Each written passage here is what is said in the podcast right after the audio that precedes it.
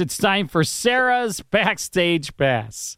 Hi, Carl, and hello to all of our listeners. Tonight, I'm going to review the true American sports drama film, Nyad. It's rated PG 13 and it's streaming now on Netflix. It's about the long distance swimmer, Diana Nyad. In 2013, at the age of 64, along with the help of her good friend Bonnie Stoll, played by Jodie Foster, she attempts to swim a 110 mile ocean swim from Cuba to Florida. Diana Nyad, world champion marathon swimmer. The swim I want to do is 60 hours. That's Cuba to Florida. Absolutely not. No, no, no, no, no. That's insane, Diana. You tried that when you were 28, and you did not make it when you're 28. You're 60. I don't believe in imposed limitations. The only one who gets to decide if I'm through is me. She swam 53 hours among sharks and jellyfish.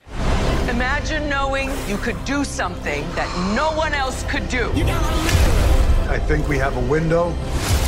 Diana Nyad is back. You gotta live!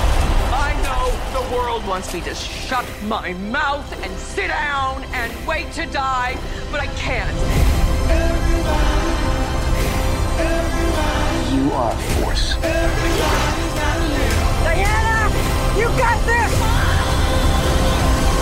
She did not use a shark cage. The script is written by Julia Cox and based on Nyad's autobiography, Find a Way. I'm all in and can highly recommend this movie to teens and adults. Diana's determination is fascinating to watch. Against all odds, she continued to follow her dream and never, ever give up. Thanks so much for listening in tonight. I'm Sarah Knight Adamson, your film and TV critic for Sarah's Backstage Pass. Be sure to check out the film Nyad on Netflix now. See you next week.